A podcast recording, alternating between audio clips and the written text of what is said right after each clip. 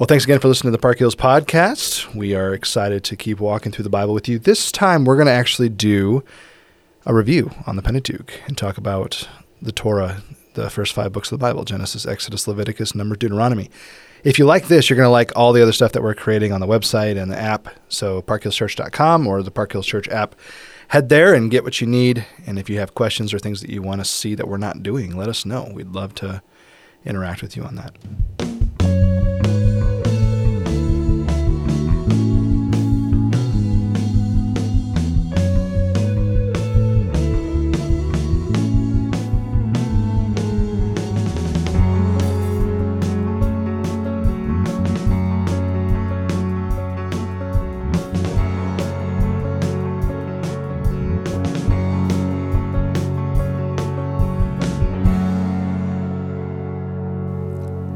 Alrighty, Pastor Alex, we are going to do a Pentateuch recap. Yeah, let's do it. And you uh, were a better student than I was in the sense that you kept all of your notes easily accessible. Is that correct? Oh yeah, it's all in my Google Drive. Correct. So uh, we're going to rely on your notes here, and then we're going to interact on those together. So take it away, Alex. Cool. Yeah, uh, I took a class at Trinity. As we all did. Uh, yeah, as we all did. On Pentateuch, K. Lawson Younger was my professor. Uh, one of my favorite professors at at Trinity. Uh, definitely my favorite Old Testament professor. Uh, and he ingrained in us the theme of the Pentateuch. We had to memorize it for our exam, and it's been really helpful. And then even when we were talking about doing this podcast, I thought, man, do I know that? And I, I got most of it, but I didn't get all of it, so I had to look it up again. But I think it's a really good starting point for us as we look at the Pentateuch as a whole. And so these are his words, not mine, but he says the theme of the Pentateuch is the partial fulfillment of the covenantal promise to the patriarchs in posterity, divine human relationships, and land. So I think it'd be good for us to unpack kind of these these three things. Sometimes we call this like the land nation leader Right. promise. Here, you know, um, academics like to be academic and use academic weird. words like posterity Correct. and divine human relationships. And it said land. It didn't say like geography or geographical location or something. I don't know. That would have been fun. Right. And our job as pastors is to take the difficult things that scholars say and then make them simple for people to understand. Yeah. Well, we make them simple for ourselves to understand first, and then then we Google words like posterity. What is posterity? Think yeah, then we then we really hope that we can make it uh, applicable and make sense for everyone. Yeah. Isn't posterity in the preamble of the Constitution? I Uh, that yeah, I think I believe so. And their posterity to ordain and For the establish. common Yeah. defense. Yeah, it's in there. Man. Yeah. All right, anyway. See, we're on it. Forget the Constitution. Look at how I mean, don't forget the Constitution, but forget it for this discussion. Look at how good we are at scholarship. Wow. Yeah, so uh, we start with this partial fulfillment of the covenantal promise. So, what is that covenantal promise? It's that promise made to Abraham Right. that he would be great, his name would be great, and he- he would be the father of many nations. And then he gives him the land of Canaan. So, our expectation, or maybe Abraham's expectation, would be that would all work out maybe in his lifetime or in his future generations. That would just get better and better. And you'd see that blessing continue more and more. And you'd get, see that uh, living in the land be better and better. But as we've studied the Pentateuch, that's not exactly what happened. It's not really at all. Well, I mean, it happened a little bit, but that's why the theme, uh, according to Dr. Younger here, is that it's it's a partial fulfillment. That there are some some ways that that is fulfilled, Right. but it, it is certainly not complete.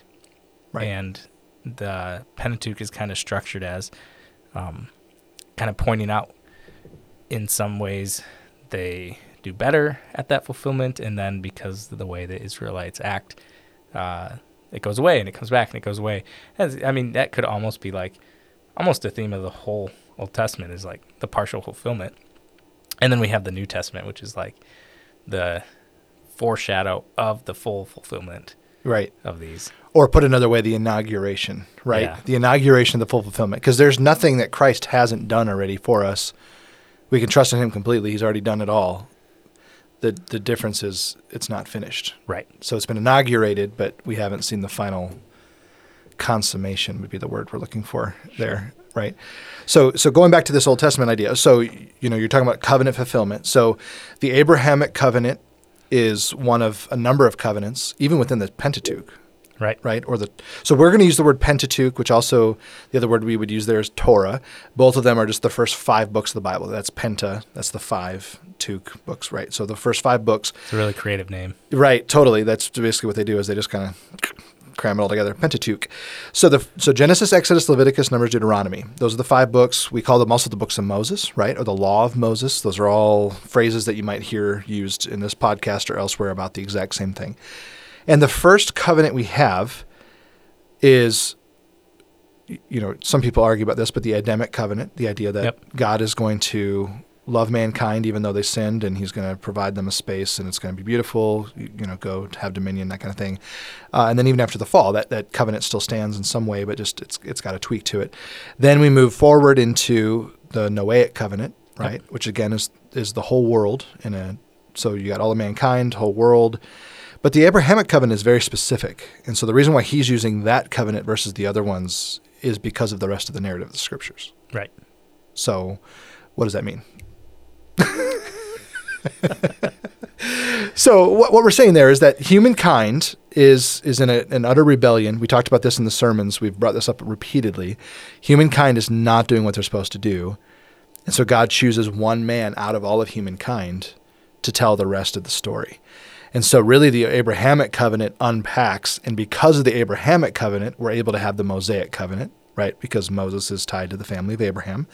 Similarly, the Davidic covenant, which is coming, wouldn't make any sense if there was if there wasn't a king of Israel, right? So you have to have a king of Israel in order to have a Davidic covenant. But Right. that Israel doesn't exist if Abraham doesn't exist. So you start to see that the Abrahamic covenant sets us a tone here that's going to lead us into all the other covenants of Scripture, even the new covenant and what Christ does on the cross, which is the fulfillment of the new covenant. You know, in the and ultimately the inauguration of the the full fulfillment of what God's going to do with humanity. You wouldn't have any of that if God didn't choose a family and say, "You're my family. I'm going to do this through you." And here we go. Right.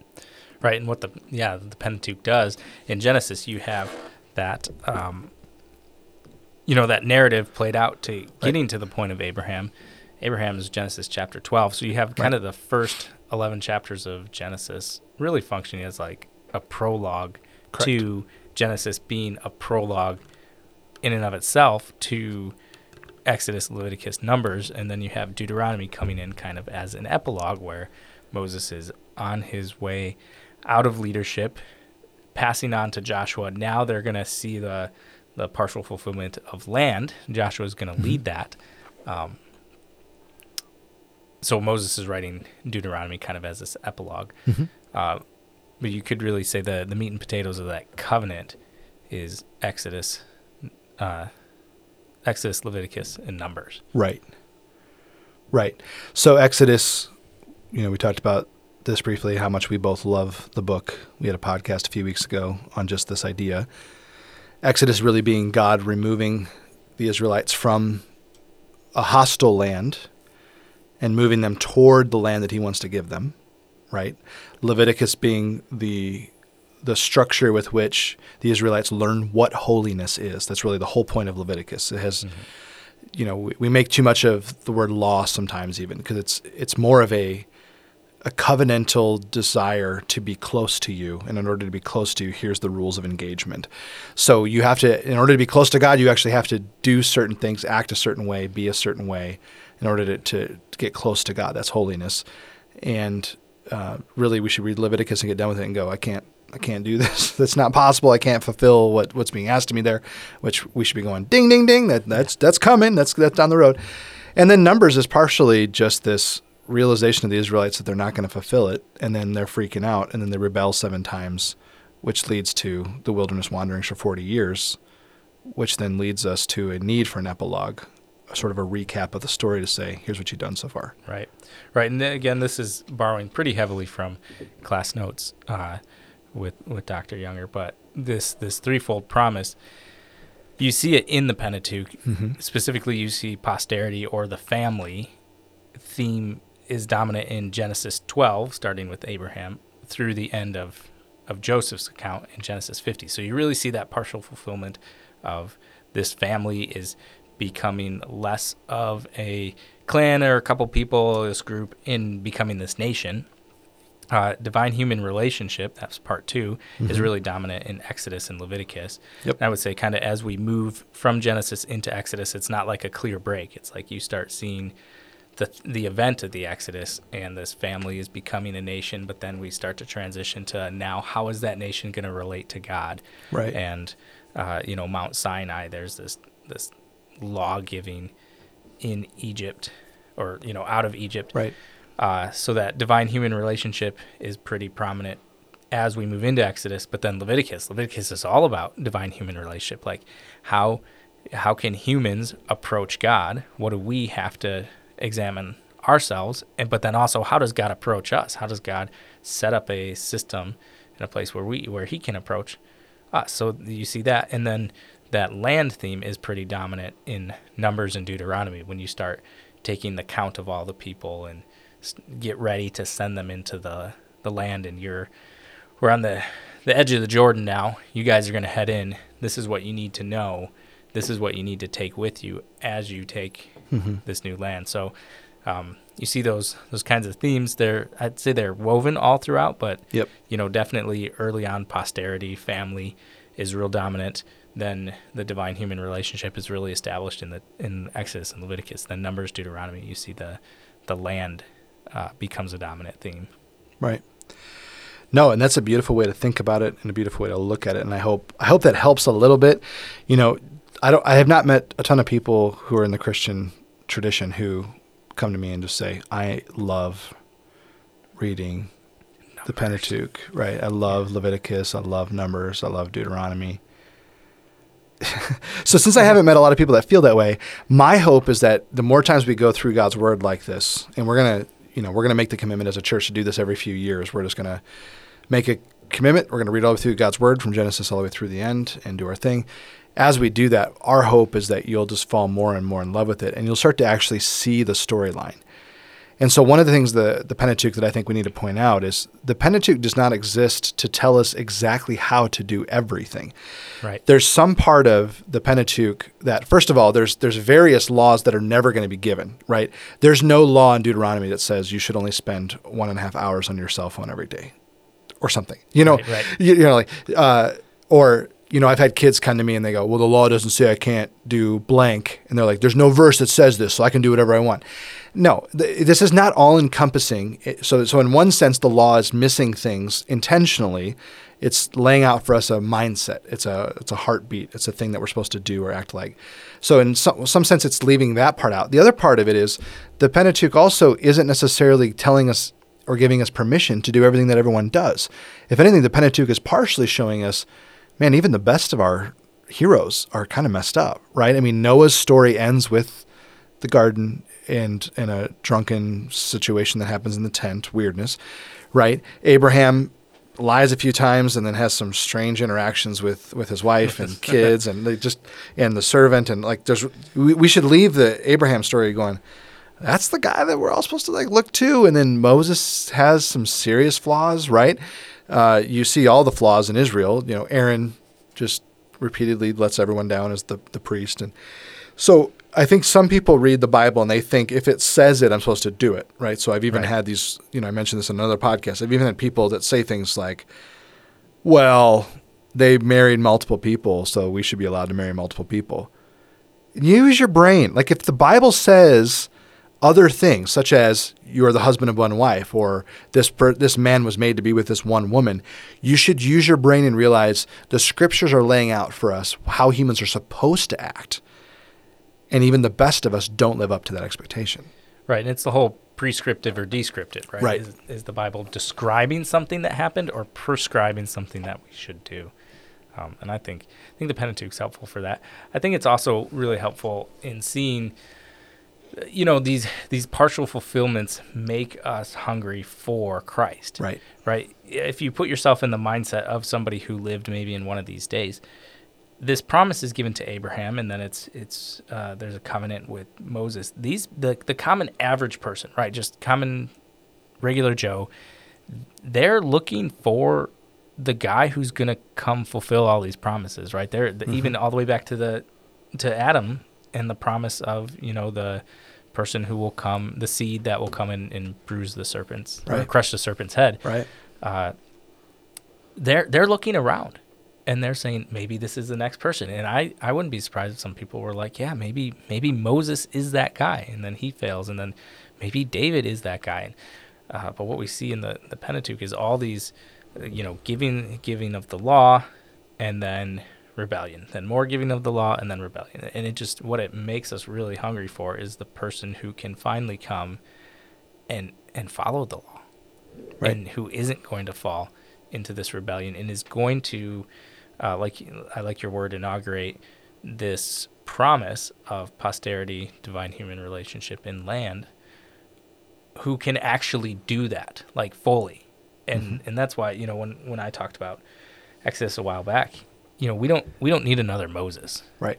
Moses was great, and he was, you know, the in most Jewish scholars' opinion, the greatest prophet ever, definitely of the Old Testament. Uh, but he still didn't bring the full fulfillment. He didn't bring the complete fulfillment of these promises. Uh, us looking back today, we can say we we get the the fulfillment, the the complete fulfillment in Christ. Um, but we don't th- they didn't have that perspective and so i think it's sometimes helpful for us to sit back and think like man they they were really waiting for that savior but that's Mm-hmm. that's so much you know how much more is that that we can uh, worship christ for what he did because he he was able to do that after a whole you know human history of failure and brokenness Mm-hmm. Yeah, I, I think that nails it right on the head. And if you look at all the names of these individuals, you know, Adam meaning right man, mankind, but it's got a connection to Adamah, the dirt. You look at Noah meaning rest or Noach, right? That's the the Hebrew name. So you're saying, okay, so man from the dust, you know, rest, Moshe, right, getting lifted out or raised out man, how does that not tie to you know who Jesus is ultimately? And then the word Joshua just really is is Yeshua. It's this. It's actually Jesus's name, Right. given to us centuries before, which just means God will save us. So I. I've often struggled with when I talk to a Jewish brother or sister, and I don't mean a brother and sister in Christ. I mean a brother and sister human.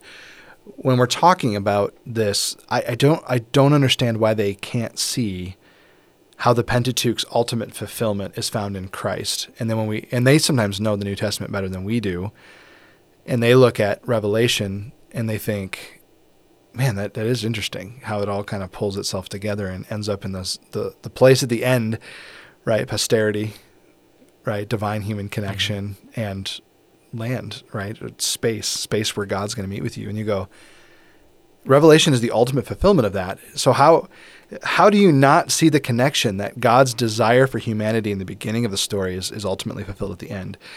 It's it's it's, boggling to me. And I, I think one other thing, really quick, and then I'll I'll let you kind of take us home here is uh, one of the ways that I've heard Genesis through Deuteronomy described numerous number of times is Genesis one through eleven. You you, you know it's, it's the prologue. That's what you mentioned. It's it's the beginning of the story, but it's done in such a way that it's loaded with motif and and beautiful symmetry and po- poetic language that then just gets pulled through the rest of the book. So when you're reading in Genesis and it says, you know, she looked at the fruit and saw that it was good, then you should look at Judges when it says, and they did what was right in their own eyes, right? Or it, it- that that's the same concept getting pulled, and it gets pulled all the way through. So this Genesis one to eleven is really this masterful prologue in the sense that it, it sets the stage for everything that's going to happen.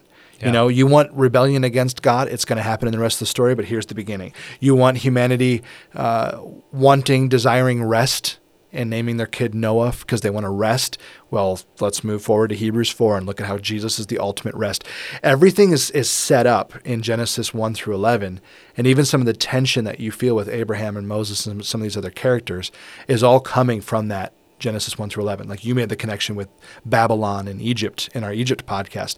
There's no accident there. Mm-hmm. There's no accident that Exodus is a different type of, of Babylon and that Babylon is the ultimate Babylon that's going to show up at the end of the story when we get to Second Chronicles months from now. So just just be thinking that through. If you're reading a story and you're going, this sounds familiar, it, it's absolutely familiar. The story is just getting repeated over and over and over again to help us see, oh wow, our hearts are really messed up and we need somebody to save us. And then Jesus is the ultimate fulfillment of that. Yeah, yeah, and I think one one more thing to mention, before, you know, maybe let's circle the airport once before we land this plane. Yeah, uh, I think it's it's really important to to mention how important land is to God, physical mm-hmm. space. Mm-hmm. I think in our modern Christian practice, at least in in my experience, we tend to so much spiritualized things that we forget about the physical world, right? And that God actually like land is important to him mm-hmm. and and creation of the earth as a physical world is important to him. Now, often, I think that gets lost because you know, for the New Testament example, you know, we use the term flesh often in a negative connotation, like you know, mm-hmm. don't submit to the flesh, or we say, you know, don't be like the world, and we kind of think of the world as like out there and maybe physical. And I think that kind of maybe puts in our mind a wrong idea that physicality is not bad. Right. It's actually good, and God created it as good.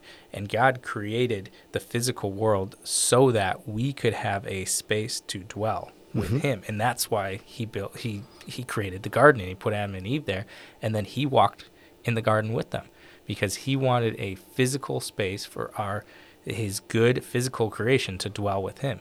Now, Adam and Eve kind of wrecked that pretty early mm-hmm. on, and then we continue to wreck that today, is over and over again. But physical space, that land, is super important to God mm-hmm. as as His creation, and so His promise includes land. So we can't over spiritualize everything. Now we there are some physical things in the Pentateuch that were set out that are no longer physical things. Uh, in the same way, you know, we, we talked about this in Exodus with like the temple. Like God's temple is no longer a building in Jerusalem. Right it's the temple of the human heart. And right. sacrifices are no longer offered on the altar. We now live a di- uh, uh, we now are the living sacrifice that Romans 12 t- tells us that we are. And the priest is no longer a specific person that we need to go meet with, but we are priests ourselves. So some of those things have been spiritualized in a sense. They've they've been removed from right. some of their physicality, although we are physical people who are temples and priests. Yeah and living out the sacrifice. Uh, but I, I think we can't go too far in that to say that the physical world doesn't matter. Right? No, I'm totally with you, and I and I think part of the reason why that happens is where God is moving no longer has boundaries or borders, right? That's even what a part of what Paul's arguing in Acts 17 is the boundaries and borders have all been ripped down. Jesus is king. So now we're 2,000 years removed from that idea, and we've just sort of let go of it. We also have some experiences where we've tried to take back land that we probably shouldn't have tried to take right. back to Crusades. Right. You know, so there's a, there's Thanks, some Crusade. situations where we've misunderstood it. But I love your idea and what you're saying, and and I think how I've applied that is he is taking up space. It's just me. It's right. I am the physical space that he's invading now. That's not to say that he's not invading the rest of the world. God can go do whatever he wants to do. But just think of it that way instead of a temple space or instead of the promised land. We don't we don't need to think like that right now. Now there's a day coming where the city is going to descend on the planet again and God's going to set everything up again. That we talked about right. that with Revelation over the summer and we brought it up again in this podcast. There is a day when the space will be completely redeemed by him. But in the meantime, I'm the redeemed. Right. You're the redeemed. Right. So the building we're sitting in isn't special except the fact that we're here. Yeah, yeah, and that's where like the pendulum can swing so far right. both ways. We can be so over spiritualizing and say, "Well, I don't need to go to church anymore because God is with me right here." Well, that's true, but also like there's a physical space that is kind of set up for us to right. to worship together, and we're called to like join right. together. But then I see the I see the pendulum swing back the other way, and and don't turn me off in the middle of this, but like I, I kind of have maybe it's just my own heart issue with like the Holy Land tours, which yeah, hint hint we're going you know to yeah. to this year. Uh, D- different purpose, but yes, yeah, yeah I'm totally with you. But but this I uh, and maybe maybe this is just like one person I talked to had this this mindset and it kind of turned me off to it. But this idea that like oh, your faith is going to grow because you're going to walk Right. where Jesus walked. I'm like, I'm walking where Jesus walked right now. You, you know, the Holy Spirit is in my heart and and I can have that same experience like this this Yeah. physical place of modern day Israel uh, does not hold some special like magical spiritual power. However, I, I do think that experiencing those things can be very beneficial in our in our faith because we can see the context a little bit better. Totally. And it, it is like I, I do think there is value in um uh, not sojourns. What do they call spiritual trips? Yeah. What, what do you call those? things? Pilgrimage. Yeah, pilgrimage. Yeah. Yeah, not sojourns. Pil- in spiritual pilgrimage because it tells uh, it tells our minds like I'm taking a spiritual trip. It puts us in the mindset of Right. I'm going to be open to hearing from God. So if we go there because we say, well, if I go to this place, I'll be closer to the presence of Jesus. Like that's not how God is using physical space. You know, the pendulum can swing that far, Right. That way, or it can go all the way the opposite way and say, well, like God is everywhere, so physical space means nothing. So I'm not even going to get up and go to church because you know I can just do whatever. I'm not gonna like ever be present anywhere because God's with me Right. in my living room with my bag of chips. So what I'm hearing from you is if I think theologically, I'll find a space between the pendulum that actually is legitimate and that the Bible enforces. Yeah, yeah, like a Oh, that's so cool. I wish we all thought like that. yeah, and I think that in this in this uh, particular topic comes to the center when we have a good theology of physical and spiritual space. right. and I think the Pentateuch helps helps us understand that. Yeah. Sets the us- tone. Yeah, sets the tone for how important physical and spiritual space are. So Yes. And and to, to wrap it up with that idea, so here's the, the thing, just to paint the picture for you all real quick so you can think this through and go, okay, I think I get it now. The Garden of Eden is the beginning of that physical and spiritual space. It's ripped apart because of sin. And then you could think of the rest of the Pentateuch and the really the rest of scriptures as being God God's pursuit of humankind. And that I think some have made that to be as if we're like a girlfriend running away and God keeps trying to chase it. And he does use language like that at times. But it's not even that he needs us. It's just because God is so loving and so amazing, he can't stop himself. That's Right. that's more of how to think of it. Because I think some of us treat it as if if God's pursuing me, then I'm so important. Of course he needs me in his family. He doesn't need you. The story is God's pursuit of humanity because he's God and he chooses to love us that much. So if you think of it that way, you'll notice that the rest of the the of the Torah or the Pentateuch is these these moments of space where God meets with His people. So you've got posterity, you've got human divine interaction, and then you've got this idea of land. So whether we're talking about Garden of Eden, then we're talking about an ark, then we're talking about the beginning of a promised land through Abraham. Then we're talking about the removal from one land to another in Exodus, and then moving us all the way to the precipice of that land in Deuteronomy. That epilogue, all of it is saying the same thing. I have a desire to meet with human beings. I'm going to do it on my terms. Here's how I'm going to do it. I'm going to choose this family, this posterity. I'm going to have this relationship with with humans. This is what I'm after, and I'm going to do it in a specific space. And what we're saying is in the New Testament, that all gets set very individually, which is a beautiful thing. yeah, Is that fair? yeah, All right. Pentateuch recap. You can look forward to uh, a couple different recaps of the Old Testament as we get through those, but we've got a lot of reading to do before the next one yeah, we do. Because we go Torah and then Nevi'im and then Ketuvim. Yeah. Let's check out the prophets and the writings. All right, everybody. Thanks for listening. Bye.